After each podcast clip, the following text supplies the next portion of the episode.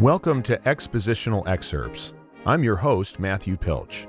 I pastor Grace Fellowship Baptist Church in Port St. Lucie, Florida. Let's dive into the Word.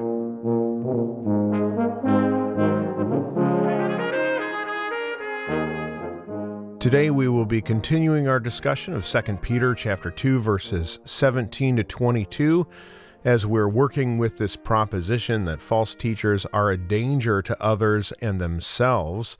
And so we begin to notice some characteristics that prove that or bear that uh, proposition out, some traits, if you will. We saw in the first part of verse 17 that false teachers have a deceptive look. Then in verse 18, we saw that false teachers appeal to those on the fringe. Well, now as we get into verse 19, we see a third trait uh, that brings out this aspect that they are a danger to others and themselves, and that is this that they are hypocritical. Verse 19, Peter writes this under the direction and guidance of the Holy Spirit. They promise them freedom, but they themselves are slaves of corruption. Whatever overcomes a person, to that he is enslaved. False teachers are hypocritical. Hypocrites are addressed many times in the scriptures. Jesus used the term of the Pharisees and scribes many times, especially in Matthew chapter 23. A hypocrite is not a good thing. It is someone who says one thing and does another. And that is exactly what a false teacher is. Now, before we get into their specific hypocrisy, let's address uh, criticism that comes fairly rapidly uh, as as any time that somebody brings up something, especially with the unsaved world, and that is that all Christians are hypocrites. Okay, uh, so there, we're we're committing a category error uh, when we do this. In other words, uh, when we speak of false teachers as hypocrites, it's not the same thing. Uh, and and here's what I mean: the standard of Scripture, right? We know the call to Scripture is "Be holy, even as I am holy," or it's even phrased another way: uh, You need to be perfect as your heavenly Father is perfect. Well, on the one hand, that is the ideal, but we also know theologically that you cannot attain perfection. And so, even though the standard is holiness, no one is claiming that they can be, okay? No true Christian is claiming that they can be sinless and perfectly holy. We know that one day we will be that. One day we will be fully sanctified. One day we will be what what Jesus has uh, obtained for us uh, in a positional way what he did at the cross and at the moment of our salvation he obtained positionally for us will be realized when we are taken from this world and into the next to inherit eternal life and then we will be perfect but there is a category error right because we we don't say you know people one of the criticisms that may come and this is actually probably the broadest criticism is that people don't go to church because the church is full of hypocrites well, there is an aspect to that that's actually true. The church is full of hypocrites. Uh, James says to him who knows the right thing to do and he does not do it, to him it is sin. And there is a very real aspect where Christians are sinning continually. In fact, John's writing of his first epistle, we uh, we know that he's addressing that to believers. It's not written to the unsaved. In fact, none of the Bible is necessarily written to the unsaved. Uh, although there is an argument to be made that John's gospel is written as an apologetic to convince people to be saved. Uh, so we do have that, but for sure, John's epistles are written to the believers, uh, to the Christians of that day. And there he says in the first chapter of First John, if anyone says he has no sin or he is not a sinner, he deceives himself and the truth is not in him. But if we confess our sins, uh, he is faithful and just to forgive us our sins and to cleanse us from all unrighteousness. He's writing that to believers. So uh, I get it. Okay. So if somebody comes to you and says, listen, the church is full of hypocrites, there is a sense where that is true. Uh, but then you have to balance it all out, right? So if people come and say, listen, you can't judge anybody, uh, right? Matthew 7, verse 1, it's now becoming almost the most famous verse in all of the Bible that is known by the unbelieving world more than John 3 16. Judge not lest you be judged. Uh, you know, just keep reading. For by the same, uh, by the by the measure of judgment that you judge, that will you be judged by. Okay, but that does mean that we can judge by the scripture, knowing that we will be judged by the scripture. And in fact, we're commanded to judge all over the place. So that's taken out of context as well.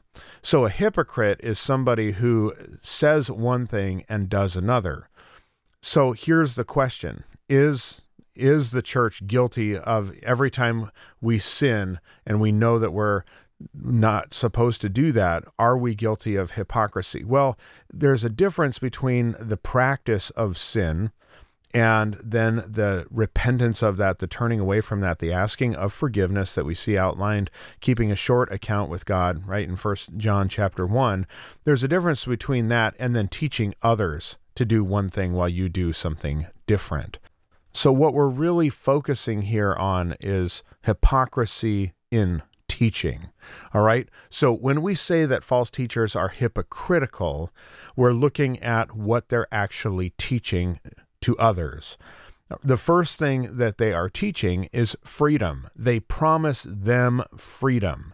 Okay, and these, by the way, are the people who are on the fringe. Uh, it's it's hard to entice away somebody who is orthodox, who's solid, but just go to the preceding verse. Those who are barely escaping from those who live in er- error. It's that same category of people that are so easily uh, entrapped and drawn in and enticed and they're promising them freedom. So the question is is what kind of freedom are they being promised or are they promising to others? Well, we know this from the scripture. Jesus himself said in John chapter 8 verse 36, if the Son shall make you free, you shall be free indeed, right? They're probably not talking about that kind of freedom. Uh, John chapter 8, verse 31 to 32. You will know the truth, and the truth will set you free. We could also look at other scriptures like Romans chapter 8, verse 2 For the law of the Spirit of life has set you free in Christ Jesus from the law of sin and death. Or a little bit later uh, in Paul's other epistles, we have in the book of Galatians, for instance, uh, Galatians chapter 5, verse 1, we read this For freedom Christ has set us free. Stand therefore and do not submit again to the yoke of slavery. Uh, great, great words of encouragement there. Hebrews chapter 2, uh, verses 14 to 15, we read this Since therefore the children share in flesh and blood, he himself likewise partook of the same things, that through death he might destroy the one who has the power of death, that is, the devil, and deliver all those who through fear of death were subject to lifelong slavery and now he's delivering them from slavery, which means he's making them free. Or what about this in James chapter 1 verse 25? But the one who looks into the perfect law of liberty and perseveres, being no hearer who forgets, but a doer who acts, he will be blessed in his doing. And uh, that is the freedom, by the way, that's the freedom that the Bible articulates. But we have to ask ourselves what kind of freedom is actually in view. What freedom are they teaching? Well, it's probably not that kind of freedom because that's not profitable. If the Son shall make you free, I mean, to properly exegete that, you have to understand from what you are being freed, right? Then you dig deeper into the scripture and find out, as we've just read in some of these other passages, that we are being freed from sin and death. Uh, we are no longer slaves to sin. We have been set free from that slavery, that bondage to sin and its corrupt passions, which leads ultimately to death. And we have been set free from the power of sin. We have been set free from our bondage to that. And now we are bond slaves to Christ. So they leave freedom open ended. You can be free. And sometimes they fill in the gap with deceptive doctrine. And they say that you can be free financially from your financial burdens. You can be free from pain. They teach freedom, but they fail to teach freedom biblically. Okay, so freedom really here that a false teacher is teaching and proclaiming is freedom without definition. It's freedom that is malleable. You can conform it to whatever you want it to be. And that type of freedom is not the freedom that the scriptures articulate. But not only are they giving a very uh, ambiguous, undefined freedom as they teach it, but they themselves don't even know freedom. While they are preaching freedom, they are actually slaves of corruption, which we read here in the text. They don't know freedom, they are slaves of corruption. This is according to the natural observable law. For whatever overcomes a person, to that he is enslaved. John 8:34, Romans chapter 6 verse 16. And so we we recognize here that they themselves are slaves of corruption. They are slaves to their taskmaster, which is greed and other things. So they actually are preaching an unbiblical freedom while at the same point they have never experienced freedom and they don't know what true freedom is. They are 100% hypocritical. It's dangerous to their own souls, and for sure it is dangerous to others. False teachers don't know the gospel, they can't even proclaim the gospel accurately. Uh, they may every once in a while say something that's sort of on par with the scripture, but they've so twisted it that it's really hard to sort that out from the rest of things.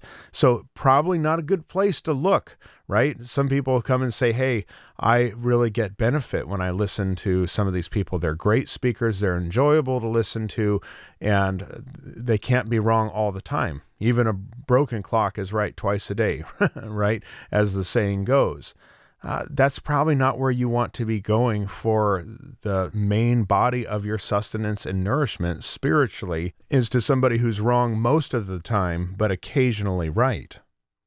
There is probably one other aspect that we could look at, one angle that we could examine this point from, and that is that the freedom that they promise is actually the freedom that the Bible talks about, but they're actually truly hypocrites in the sense of it that they may be saying that and offering that because they're using the terminology and verbiage of Scripture, but they themselves have no idea what they're talking about and they don't have it. So that is another aspect as well. Not only do they twist the scriptures and sometimes mistakenly stumble across the truth and maybe say the right things, but they might actually be saying that there is eternal life that is possible, and they themselves uh, have no idea what that is because they are slaves of corruption. So it's really interesting to to look at it from that standpoint as well. Well, for the sake of time and because we want to give due time to the last point, I think we'll end this episode here. And when we come back, we'll finish out the text looking at verses 20 through 22 and also the last half of verse 17, which we didn't look at before, but we'll save that until the next episode. This has been another podcast of expositional excerpts with Pastor Matthew Pilch. If you'd like more information, please visit our church website at gfbc.net.